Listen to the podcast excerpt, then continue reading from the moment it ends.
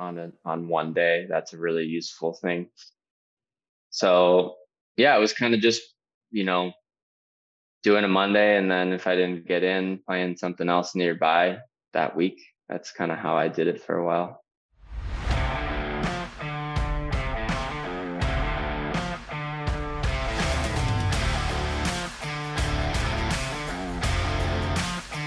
This is the Tournament Code. We appreciate you taking the time to join us today, Patrick.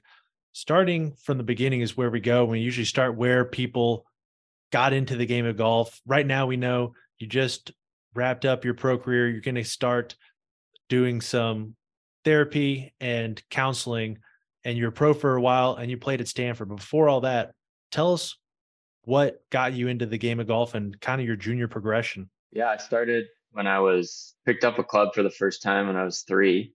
My dad, I realize now my dad was itching to get out to the range. And so he just started bringing me with him. And that was kind of how it started. It was before there were really any junior sets of clubs or anything like that. it's like the mid 90s. So junior golf wasn't wasn't the biggest thing at the time. And uh, so I just took some of his clubs and had like a split grip hockey swing on the range. So that's kind of how I started just just you know kind of swinging the club and yeah, it started early for you and you also from what it seems like you had an incredible work ethic for someone your age. I know there's an article I read about uh, you where your mom was talking about how much you practiced as a kid and again, we're not talking like 13, 15 year old, talking very young and you'd practice until you got blisters on your hand. What kind of got you so deep into the game that you're like, man, this is this is what I want to spend my time doing that deeply at such a young age? That's a good question. I it's funny because my parents tell me that from the beginning. They they didn't have an explanation either. It was kind of like conveniently as a little little kid, just take me out there and I just couldn't get away from it. It was like the playground or something, I guess. I just it sort of was the first thing that made made me realize I have that sort of one dimensional obsession sometimes where I'll just, you know, I just can't I can't really stop and I, I get fixated and maybe golf was how that was just the reason that all started that way, you know. Don't know which chicken or the egg type thing, but but yeah, it was just I think, you know, there's there's so much to get better at and um, it's i just enjoyed you know whacking the ball around and just trying to see what i could do to to get better and really just try to like hit it further when i was a little kid. That was always something i really wanted to do was just bomb it swing hard. Was there a certain type or a certain time that you started playing in competitions and did this affect you know your work ethic make you want to work harder get better and beat people? Or did you kind of just always have that work ethic regardless? I played my first junior tournament when I was seven, I think. There's the NorCal junior scene was was competitive at that point. There's this little tour called the JGANC, which I think is still around, but um, they had they had tournaments all over the Bay Area and NorCal area, and there was a good competitive group of kids playing. So the first tournament I ever played was um, was down here when I was seven. There were just nine hole tournaments, and that definitely got the competitive itch going for me. There's there's plenty of kids my age playing, and lots of stuff to do over the summer. So I kind of from like seven, eight, nine years old and on all the way through middle school. That that was basically my summer was just all the NorCal junior circuit, and we would we would go around from place to place, just playing all those tournaments and having fun and messing around and putting in the hotel hallways at night and just uh yeah definitely it, having that group of that same group of kids that we always competed against we we definitely wanted to beat each other all the time you mentioned you had a one track mind in the sense that you get really focused on golf and you went on and you played at stanford at what point in time did you decide hey i want to go play college golf or from that young age where you're like, hey, that that's what I want to go do. I want to go play college golf. I want to play at the highest level I can. How did you kind of get to there? I think I was fortunate enough to have some success at the local level to, you know, at, right around the like maybe seventh, eighth grade age was kind of realizing like, all right, I'm doing well in this in this area here. I'm competing well and winning some tournaments and um, you know, growing up around here, Stanford was a huge deal. So I was kind of exposed to it all along. And then especially with Tiger, you know, loving Tiger, loving Stanford because of that. And so it was kind of one of those things in the back of my mind where it's like, if I can just, that's my goal, if I can just keep getting better. And uh, fortunately, somewhere during that time, they started doing the these golf camps at Stanford. So during the winter time, during my winter break, I started going to these winter camps and got to know Coach Conrad Ray pretty well through that. And and just luckily things worked out well enough to where I was on a path where it was like, yeah, just you know, uh, keep going, and we want you to come play on the team and just keep your grades up. And and it, I was lucky, yeah, it was fortunate that I was playing well enough to get recruited at that time. During this time, I believe it your during your last two years, you played with Maverick McNealy on the team, who became the number one amateur in the world. What was it like playing with him? And I know he also has. It's been well documented that he has a very strong work ethic and how did you guys you know bounce things off each other make each other better yeah mav mav's progression was pretty unbelievable honestly like that kid is just such a freak athlete like he played hockey in high school and you know came into college talking about how he, he was only playing golf like maybe six months out of the year at the most when he came into college and you know i don't know if he had the highest of expectations his freshman year but he just kept he just kept getting better when he showed up throughout his whole freshman year. Just went from, you know, in the fall, not really playing a lot of the tournaments or, or at least kind of being in and out to, you know, I don't remember the exact timeline, but somewhere within the next year, he was already like way up towards that point, just progressing super, super fast. I mean, I've, I've never seen anybody get better that quickly. And especially, you know, especially that type of a jump. Like it's one thing to go from shooting 100 to breaking 80 in a fairly short period of time or breaking 90 whatever, but he was going from, you know, not quite starting in the lineup to like top of the country in in a very short time. So he was just the thing about I noticed about him right off the bat was just how organized he was and disciplined like you know very very structured very clear on what he wanted to do to get better, how he was going to do it. And, you know, a lot of people make those plans and kind of go through the motions and get mixed results. But he was just like, yeah, he did that. And it just, I'm going to win 11 times in three years or whatever it was, you know, and it's kind of been the same thing since he turned pro, just kind of going like this. It's, it's fun to watch him do that, see how he's doing with it. That is cool. You said he didn't, you know, come out of the gate playing a lot, but I know that you came out your freshman year, you played in nine events, I think, and you even had a top 10 or tied for 10th on one of the events. Tell us a little bit what the difference was like going from playing junior tournaments to playing all of a sudden uh championship like full championship golf courses with a really strong field. Yeah, it was it was a big jump for me. I mean, I, the the very first college tournament I played was at Olympia Fields, so U.S. Open golf course, super thick rough, uh, not a lot of low scores. In fact, I think Patrick Rodgers won the tournament shooting like one or two under par. So it was just a total grind right out of the gate. It was so much fun, but it was definitely like, wow, okay, this is some serious serious golf. And you know obviously really good players not shooting super low scores. So i i fell in love with that aspect of it. We got we definitely got really spoiled. Stanford's still playing an incredible schedule in the fall with the rotation of courses that they play.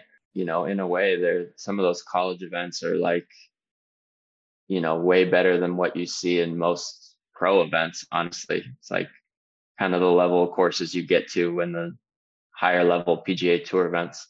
Um, so it taught me a lot. It taught me a lot about my what I needed to get to in terms of ball striking. I think that was the consistency aspect of that was something that held me back during that time and kind of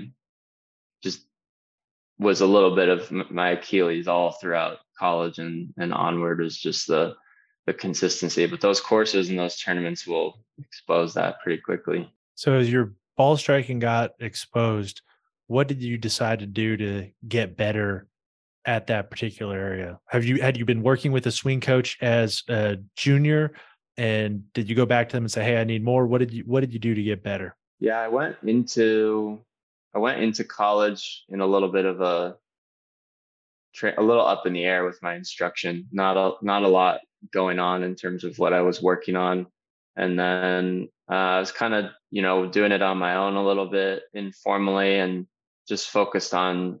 I my, throughout my freshman year, I just started working on hitting hitting a cut and trying to just like keep it in play. Uh, you know, especially off the tee by just keeping the ball flight down a little bit more and and trying to just get it going left to right with some consistency um, the way I was doing that kind of led to some bad habits and and kind of led me to you know not really be able to shape it at all or have really any flexibility with how I could curve the ball. So it was kind of limiting after a while. It helped for for a bit, especially you know just getting it in play. Um, but then after my freshman year, I started working with a different guy who was a, a Butch Harmon trained guy in the area, and I did that for for most of the rest of my college career. So I had had some consistency in what I was working on kind of my last two or three years in college with the mechanical stuff. You know, something I want to touch on is something that all college golfers struggle with, but I want to hear your perspective on this. Balancing school and golf is hard for any student in college, but I can imagine it's especially hard at an academically demanding school like Stanford how did you balance school and golf and workouts and social life? And why don't you kind of walk through a day um, in the life of, you know, what you went through as a college golfer? I think a big, big part of it is how much you're going to take on, regardless of where you go to school with academics. Like workload wise, I kind of knew there was some stuff that I probably wasn't going to be able to balance too well. That's another another thing about Mav I, that I remember that was just like not even human. He was in on top of all that, he was in a super tough major, so I don't know how he was doing that. For me, psychology felt pretty manageable with the classes. I felt like I felt like the structure worked pretty well for golf because you weren't forced to be like you know grinding on their workload every single week necessarily. You had reading and stuff, but it was kind of like a, a paper to a midterm and a final as compared to maybe some of the more math or engineering classes where you were doing like problem sets every single week. So that was that was part of it was was the the major i was in. In terms of uh, a day in the life like on tuesday thursday friday we would have team workouts in the morning around 6.45 so get up around 6.15 make our way to the gym work out till eight. A lot of times we would go as a team and just have breakfast somewhere nearby after our workout. Those are those are some of my best memories. I really enjoyed those times a lot. Yeah, we usually would try to get all our classes done in the morning. So have class usually from like nine to 12, nine to one.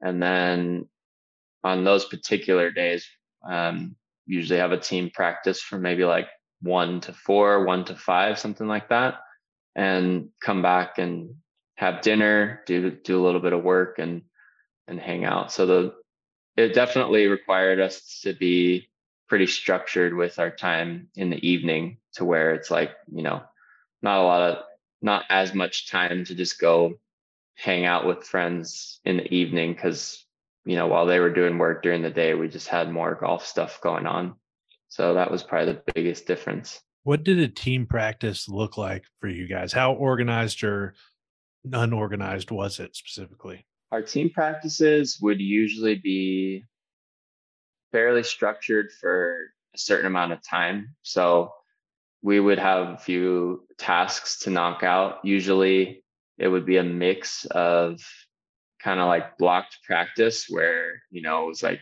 hitting a certain certain like a wedge drill, you know, getting on a TrackMan and and having a certain number of balls and yardages that you were doing with wedges. Uh, that might be one task, but then you know there would be one or two other things that were usually competitive. So we would pair off and do you know like a uh, an 18 hole putting match against a, a partner or like a you know two balls closest to the pin type of match around the greens. We were, lucky that our, our practice facility you could kind of drive around in a cart and hit shots. So you could you could do a competition just hitting all kinds of different shots closest to the hole something like that.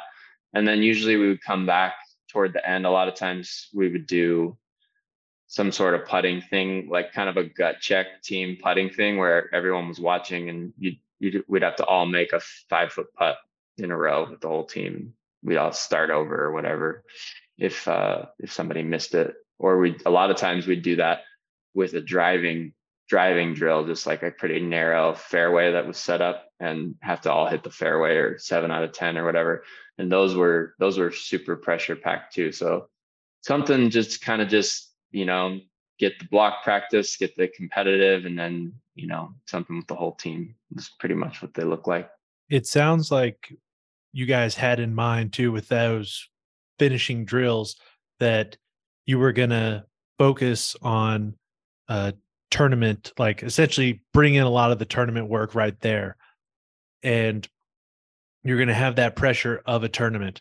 When it came to getting ready for tournaments, what did you guys do as a team to prepare for a tournament together? Yeah, good question.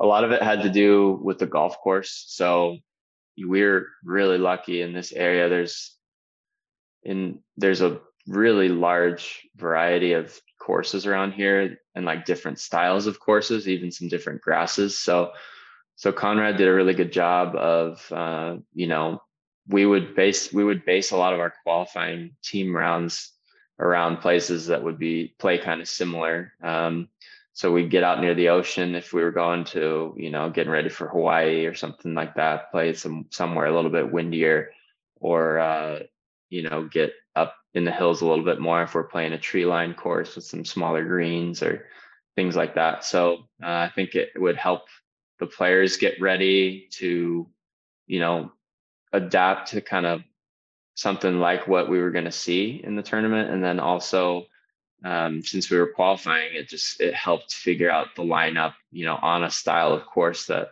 we were about to go play. So you know we'd be the as prepared as we could be for that. And once you got to the site of the tournament i know college practice rounds are just brutally long. You guys are playing fivesomes trying to practice shots around the greens or whatever you you know feel like doing. But like more specifically, what did you guys do in a practice round? Was there things that your all's coach wanted you to do or made you guys do, or was it kind of up to you guys on how you wanted to approach practice rounds? We yeah, like you said, we would all we would play them all together. There's a, a lot of limiting limiting factors in college golf when you travel there is a big one, you know, with in terms of traveling hours and the school and NCAA rules and all that stuff. So I think, you know, like tour guys, a lot of the times like to split up their practice rounds into nine hole chunks, but you can't do that in college. And we were all on the same schedule, getting there in one van, all that kind of stuff. So we would knock out the, the whole round in one day. Um, a lot of it had to do with the coaches bringing old yardage books and kind of remembering where the pins were. So the older players kind of taking the reins on the tee boxes and explaining what was going on uh, in terms of club selection and things like that.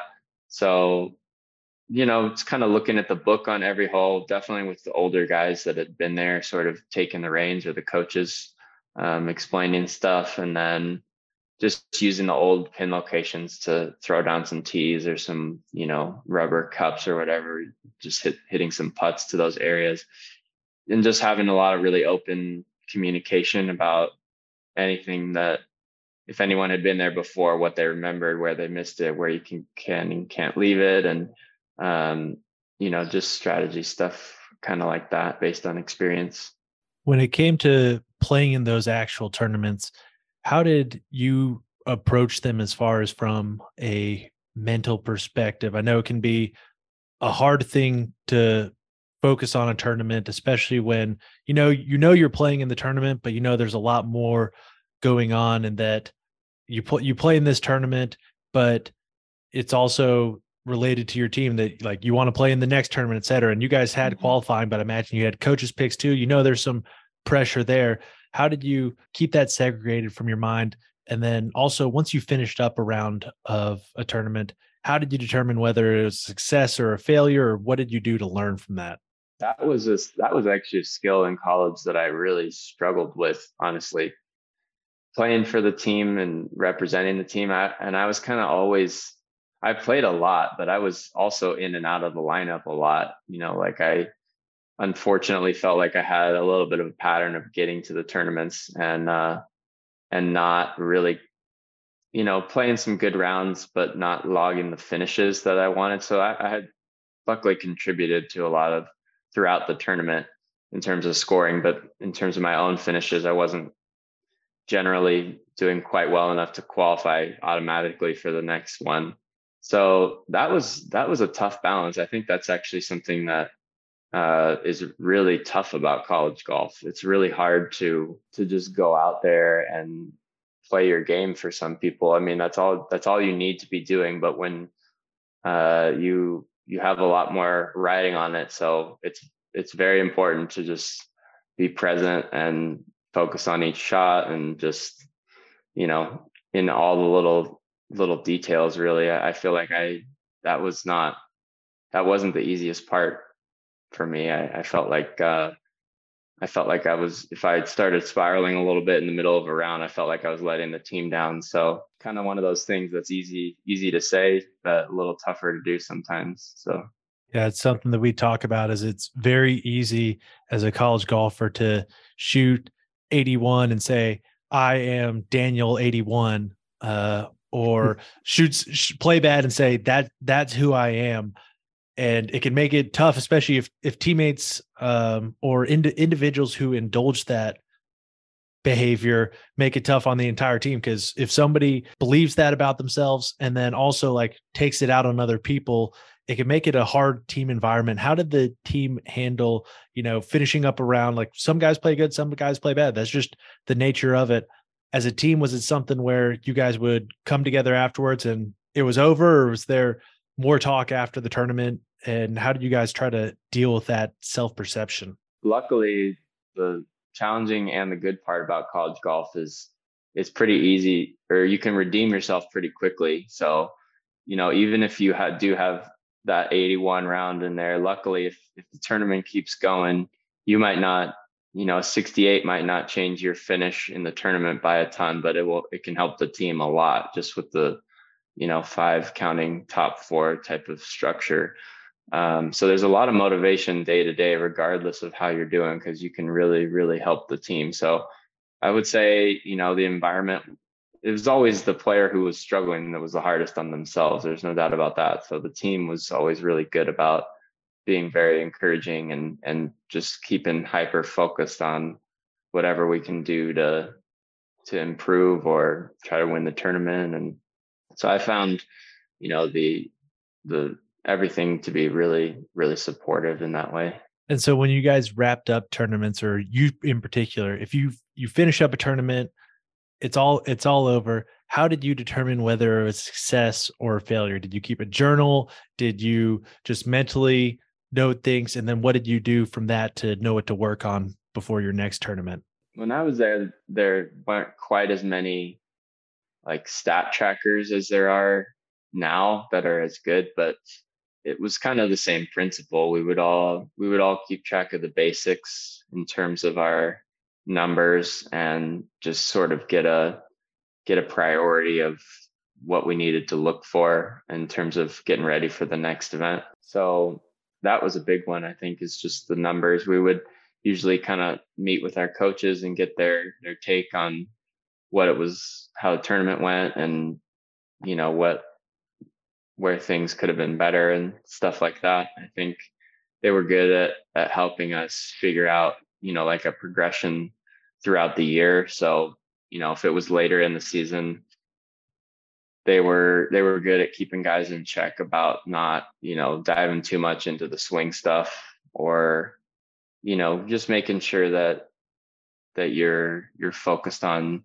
the pieces that matter at at any given point in the season because it's not always it's not always the same thing there's a, there's a time and a place to work on certain areas so really big on short game i i think that was a, a piece that you know just tracking basic stuff like three putts or bogeys with wedges um, cleaning all that stuff up i think that's an area that really separates college players even top college players from PGA Tour level. Yeah, I think even even without strokes gained, it was out it was out there, but it really hadn't become as popularized. You didn't have DECADE out there yet, all that all that kind of stuff. But even then, it's amazing when I think about like keeping stats, et cetera. And we've been working internally on, hey, if we were gonna give somebody something to keep the uh, record a tournament, think about a tournament, what would they do besides strokes gained? That what you mentioned right there, the Tiger Five, like that's that's a pretty good marker. All all things considered, that that really can help encapsulate and give you feedback on a round because that bogeys with wedges in hand, three putts, etc. Those t- those types of mistakes are really some of the big ones that can cause you problems.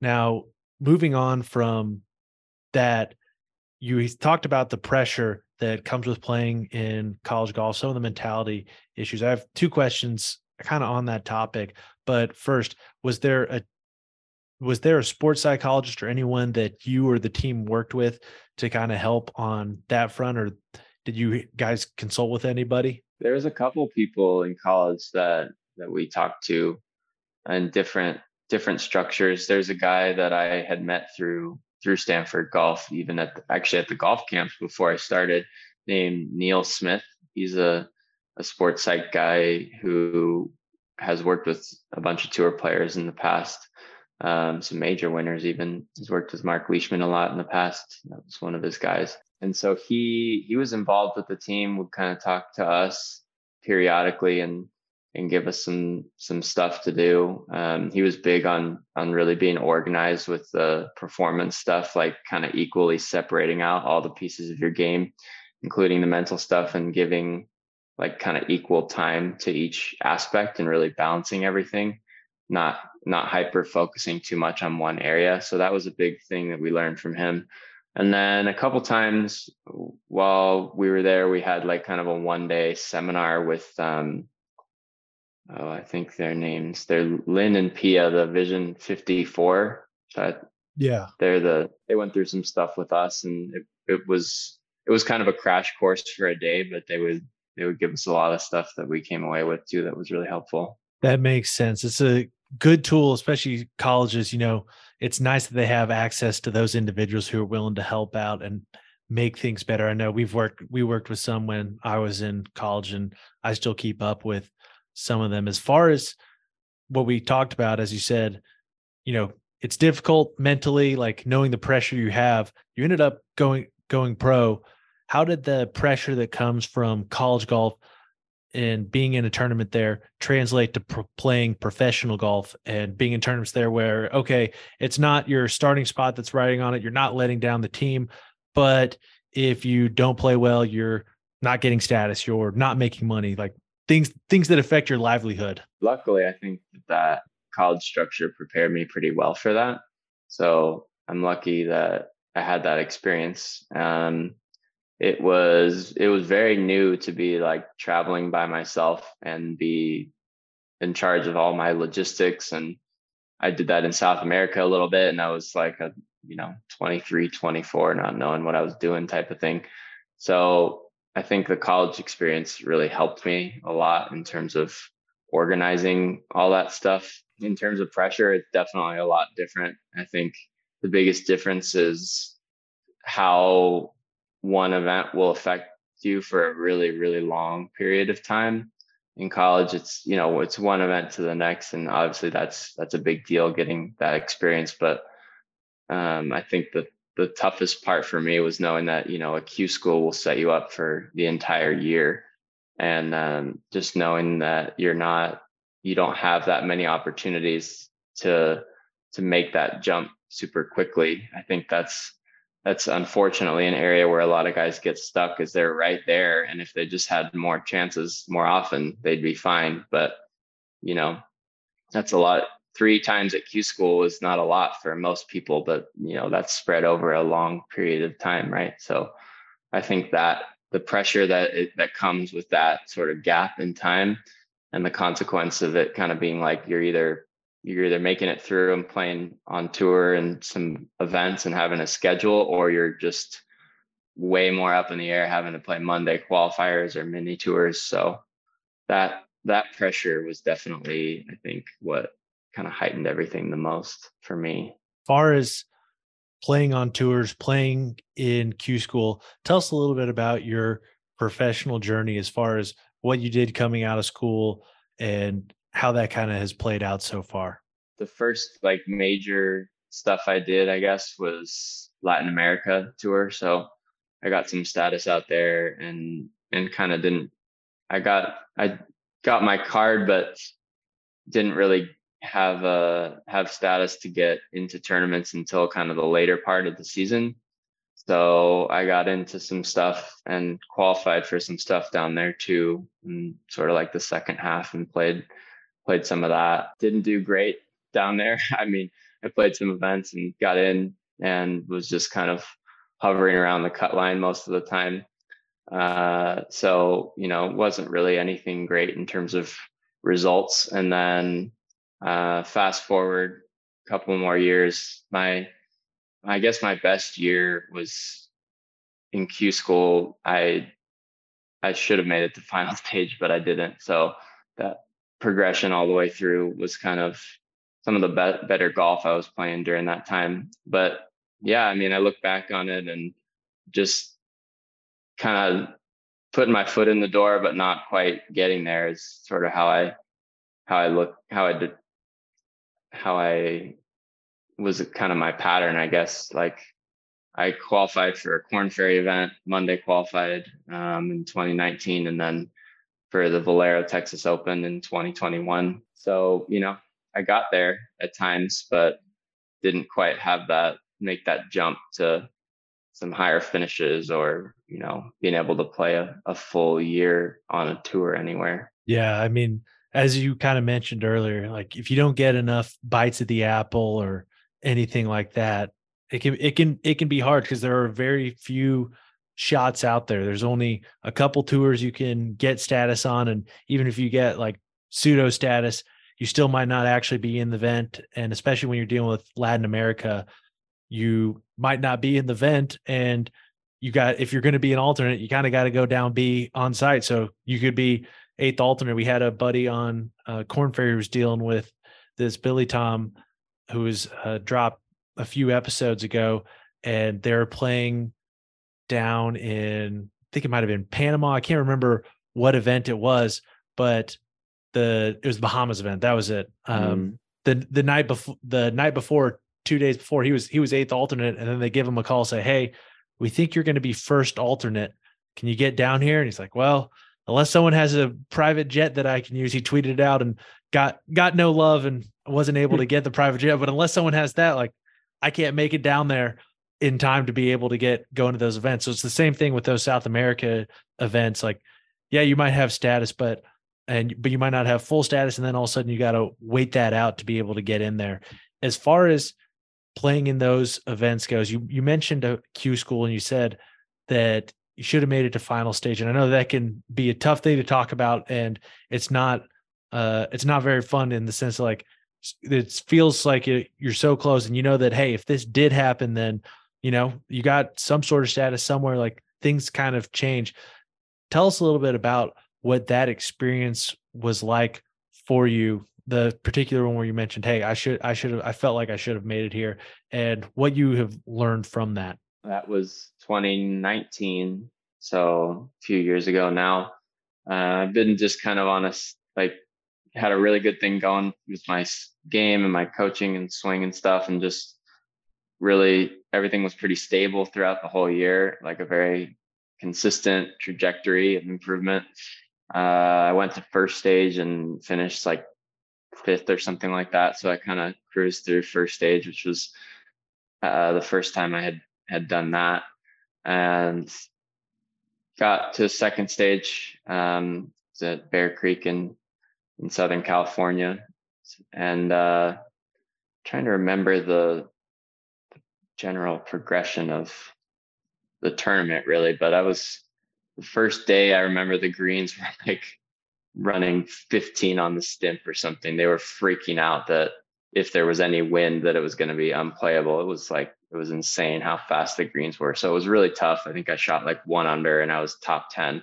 So it was it was pretty challenging conditions throughout the week. And the last day I was maybe like a couple shots outside the number.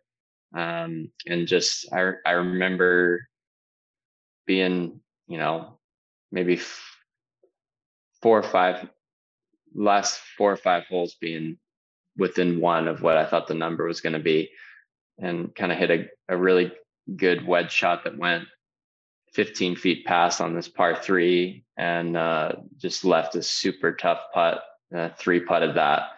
And um, the next hole kind of had to draw three wood off the tee and thought I hit a pretty good one and the wind caught it and it kicked into a hazard. So made double there. So I went from being like kind of right on or one outside the number with three holes to go to like a a silly three putt, a tough lip out, and then a, what I thought was a good tee shot leading to a double. So I think that was the toughest part about that was just feeling like it was very situational stuff that uh, that cost me. You know, not feeling like I made any huge mistakes. So that was probably the toughest part about that. I think was you know looking back on is just is looking at situationally how things could have gone differently. I, I can I can imagine it's not easy when you can look back and see that you know you did the best you can or you like did you did you did about as much as you could with the situation and and then it didn't pan out for you when it came to when it comes to like the rest of your pro career we talked about that q school we talked about you know, you played some on Latin America, you played some, uh, played event on Korn Ferry, you played once on the PGA Tour, I believe, as well. Tell us a little bit, one, about the other events that you played. Did you play any mini tour events to keep your tournament experience going? What was that like? And tell us a little bit about that. I played Latin tour, and then after after those years, I kind of decided I was going to mainly stick to the states. So I'd do Q school, and then throughout the year, I would play a bunch of Mondays, Monday qualifiers, and kind of sprinkle some mini tours in between that. So there's like the APT tour, the All Pro events. Those are kind of closely follow the Korn Ferry Mondays. Um, there's a tour in California here, the Golden State Tour that I played some of those. Um, and then, you know, throughout the summer, usually there was kind of a series of you know, like state open tournaments or just independent open pro events that a lot of guys would go play for a check that were good prep for Q school. So I would try to do as many qualifiers as I could. Um, and that really helped me figure out some of the holes in my game in terms of scoring. I think that uh, if I could suggest one thing to guys that are trying to play more, it's try to get in as many of those as you can because it just teaches you to have to show up and shoot seven, eight under on a, on one day. That's a really useful thing. So yeah, it was kind of just, you know, doing a Monday. And then if I didn't get in, playing something else nearby that week. That's kind of how I did it for a while. That makes sense. I know that when it comes to that kind of getting that kind of feedback, we've talked about it on here before, but tournament golf is a different beast than going out and playing with your buddies even if your buddies are really good it's it's a different beast getting under that pressure situation so the more reps you can get with that the better i want to talk a little bit about the technique work that you've done as well i know that you've worked with jeff smith out of las vegas tell us a little bit about how that relationship started and what you've kind of learned working with him because i know he's worked with a lot of good players we know and guys that uh, we're friends with that work with him. I think Sean Tipton works with him still. There's a bunch mm. of guys that work with him, and I like from his philosophy. I like where he's gone with it. So tell us a little bit about what that's been like. Yeah, I connected with Jeff Patrick Rogers, who's one of my best friends. My teammate at Stanford was working with him. We kind of started around the same time. That was that was when I first connected with Jeff. That was about that was 2017. And then um, so I started working with him on my game and got to spend a lot more time with him in 2018. I was caddying for Patrick. Um, so he was he was kind of the first guy to help me understand had kind of a trend in the feedback I would get from people where they would look at my swing and not really be able to tell me anything in terms of something that stood out to them. And, but, you know, that wasn't helpful at all because I wasn't hitting it great and just kind of frustrated by that feedback. You know, um, Jeff was kind of the first person to look at it and and feel like, oh yeah, there's. I'm not surprised that you're struggling with with that consistency. So that was a breath of fresh air. Honestly, I think he's really unbelievably good at looking at the different. Uh, he calls them matchups in the golf swing. So kind of understanding the relationship between different movements in the body and how they go together. And, you know, two pieces, it might not stand out to the naked eye, but if they don't go together, he can he can help you understand why that's gonna, you know, manipulate the club face or or not really line up with some of the goals you're trying to get to in your ball flight. So he was really good at giving me a couple drills that helped me just helped me use my body rotation a little more effectively. I think that was the biggest thing. So that really got the club face a lot more stable through the ball. And it helped me be able to work the ball a little more left to right, but higher and not not overspinning it. I think that's something he's he's really, really good at is is optimizing the ball flight.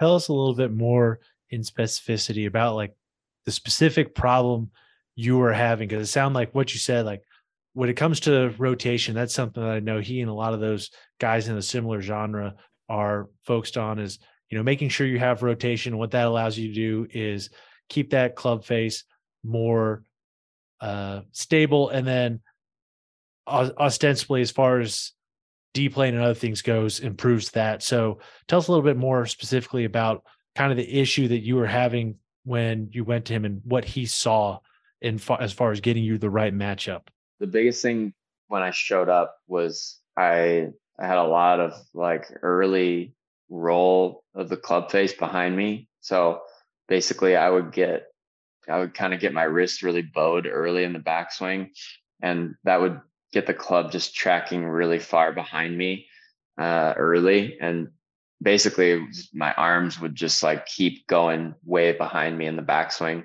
and you know when I was doing that it would it would cause it would kind of lock me out on my right side at the top of the, my backswing. Like I would kind of just get all my weight way behind me, but almost like too shallow of a turn, too deep and too shallow of a turn.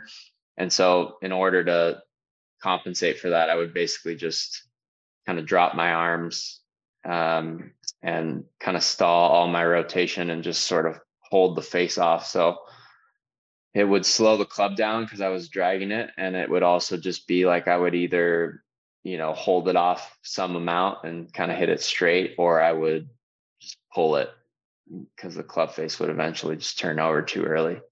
So he got me, you know, working with like kind of a with a stick behind me to just get the club setting more, get my arms in front of me a little bit more in the backswing and that would kind of give me some room to actually turn and let the club have a room to let the club fall behind me. So that was a lot of time a lot of players come and, and need a lot more depth in their swing and i was kind of the opposite for a long time. I actually needed to decrease some of that so that you know i could actually turn my body and not be stuck behind me in the backswing it's interesting to hear um, somebody who worked with jeff smith actually work on getting less depth because you always mm-hmm. think of one of his main things is getting more uh, arm depth. Mm-hmm. Um, but it sounds like you got a pretty advanced understanding of the golf swing. which brings me to my next question, which is I know that you've done some swing coaching since you turned pro. How what kind of perspective has this given you to teach the golf swing and um, how how deep have you gotten into that? Yeah, I mean, I'm sure as you guys know, it's a deep, deep rabbit hole, and I feel like I I'm it's a especially close to my heart because I I think my my right around my age was right when like YouTube was first becoming a thing and instruction.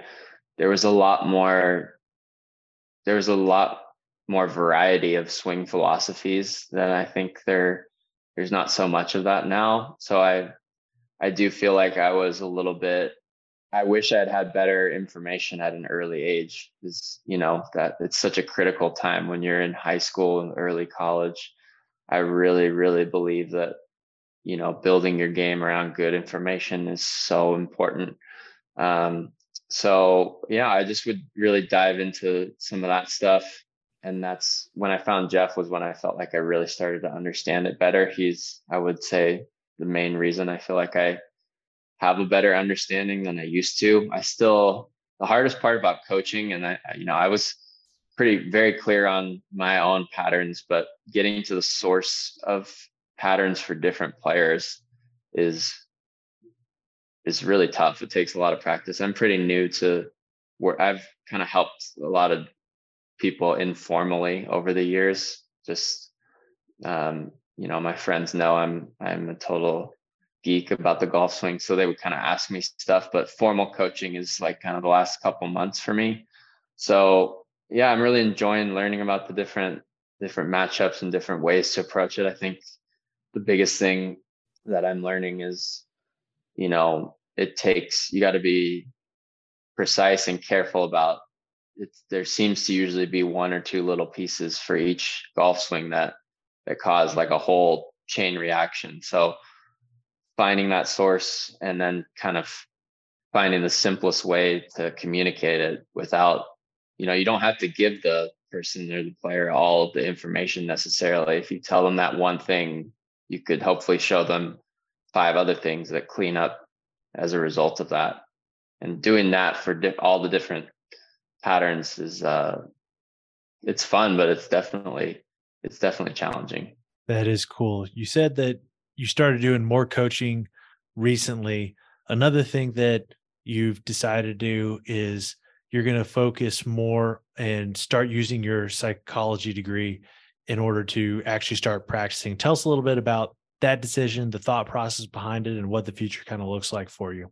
Yeah, I'm I'm not exactly sure where how the this will combine with with golf stuff for me, but mental health has been a big part of my journey with golf and i think it's something that is is new to the conversation but really important. I think it's something a lot of people struggle with in golf you know especially competitive golf can really consume your life. And um you know just it's hard to it's hard to keep the the larger perspective in mind when you're when you're grinding every single week and it's not going well and you're trying to pull yourself out of that. So that I think that struggle for me was how my interest in that world got started. I think also I'm I'm really interested in um, where sports psychology is at right now. I think that field is a little bit lacking in terms of golf in some ways. You know, there's there's a lot of great information out there, but I think there's sometimes a tendency to you know, like hyper fixate on the performance side of things and not look so much at the full person. And I think that that is a huge part of performance is looking at the whole person because I think your golf will bring up all of your it'll bring up your stuff like to the surface. And you know the more that you can be aware of that and figure out your patterns and where they just like your golf swing you know figuring out your your patterns with your mind and your your past and your background i think that you know if you can build that and start to you know learn learn what your patterns are and and be more aware it can help you you know be more focused while you're playing and and then perform better so combining the more traditional psychology stuff with with the golf is an area that I'm looking to get into that I don't really know of too many people that are doing anything quite like that right now. So that's what's exciting to me. I think you're dead on in the sense that when it comes to the golf swing, if you have a slice or something like that, you could go to a golf instructor and they can put a band aid on it, but it's a much bigger problem than that most of the time. And it's the same thing with playing golf and golf performance. Yeah, they can get you to perform better, but a lot of the things that are holding you back from performing better in golf are really problems you have throughout your life. And so I'm excited to see how that shapes for you and kind of how you make that your own special niche. So we're excited to see that from you. As far as looking back, the last question we ask every guest is if you go back to yourself as a junior golfer and tell yourself just one thing, what would that one thing be? I think with my own personal journey with it, I really I wish I had hammered out my the mechanical stuff at an earlier age. So like I don't regret making changes to my swing because it was very clear that my ball striking was just not at a tour level and I was kind of always on a quest to get there.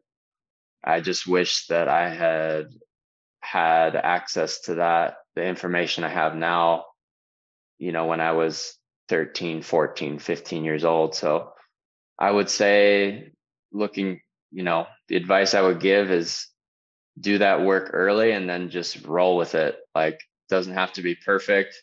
As long as you're as long as you're clear on what your patterns are and they stay the same and you can decrease that clutter that some of the golf swing stuff can cause you know you're going to be fine. I think a lot of players have this perfectionist obsession which all of us do and that's great it's great to try to get there but it's also valuable to know what your misses are and to have some consistency if you can you can play you can have a miss on one side of the course and still play at any level. You don't have to be striping it all the time. You have to be able to stand on a on 18 at sawgrass and know that you're you, you're only going to miss a little bit right. you know, that's how those guys are playing most of the time at that tour level. So, so yeah, I would just I would just simplify it from an early early age. That's what I would do differently, I think. That's perfect. Well, if people are interested in reaching out to you, uh, finding you on social media, uh, asking you more questions, using you as a swing coach, any of those types of things, where can they find you? Yeah, best place to connect would be my Instagram page. So Patrick Grimes Golf. Uh, last name is G R I M E S. Patrick Grimes Golf, all one word. That'd be the best place to find me if you're in the area, want to do lessons. That would be great. And um, I'll uh, I'm looking to launch some online stuff at some point too. So hopefully, if you're not in the area, you can do mobile lessons that way too at some point soon. Perfect. Be sure to give Patrick a follow on his social media. And then also, if you're listening to this on Spotify or Apple Podcasts, please quickly leave us a rating and subscribe. This helps us get our message out to more people. And similarly, if you're listening on YouTube, please like and subscribe. If you're looking for us on social media, you can find us on Instagram at the tournament code and on Twitter at tournament code.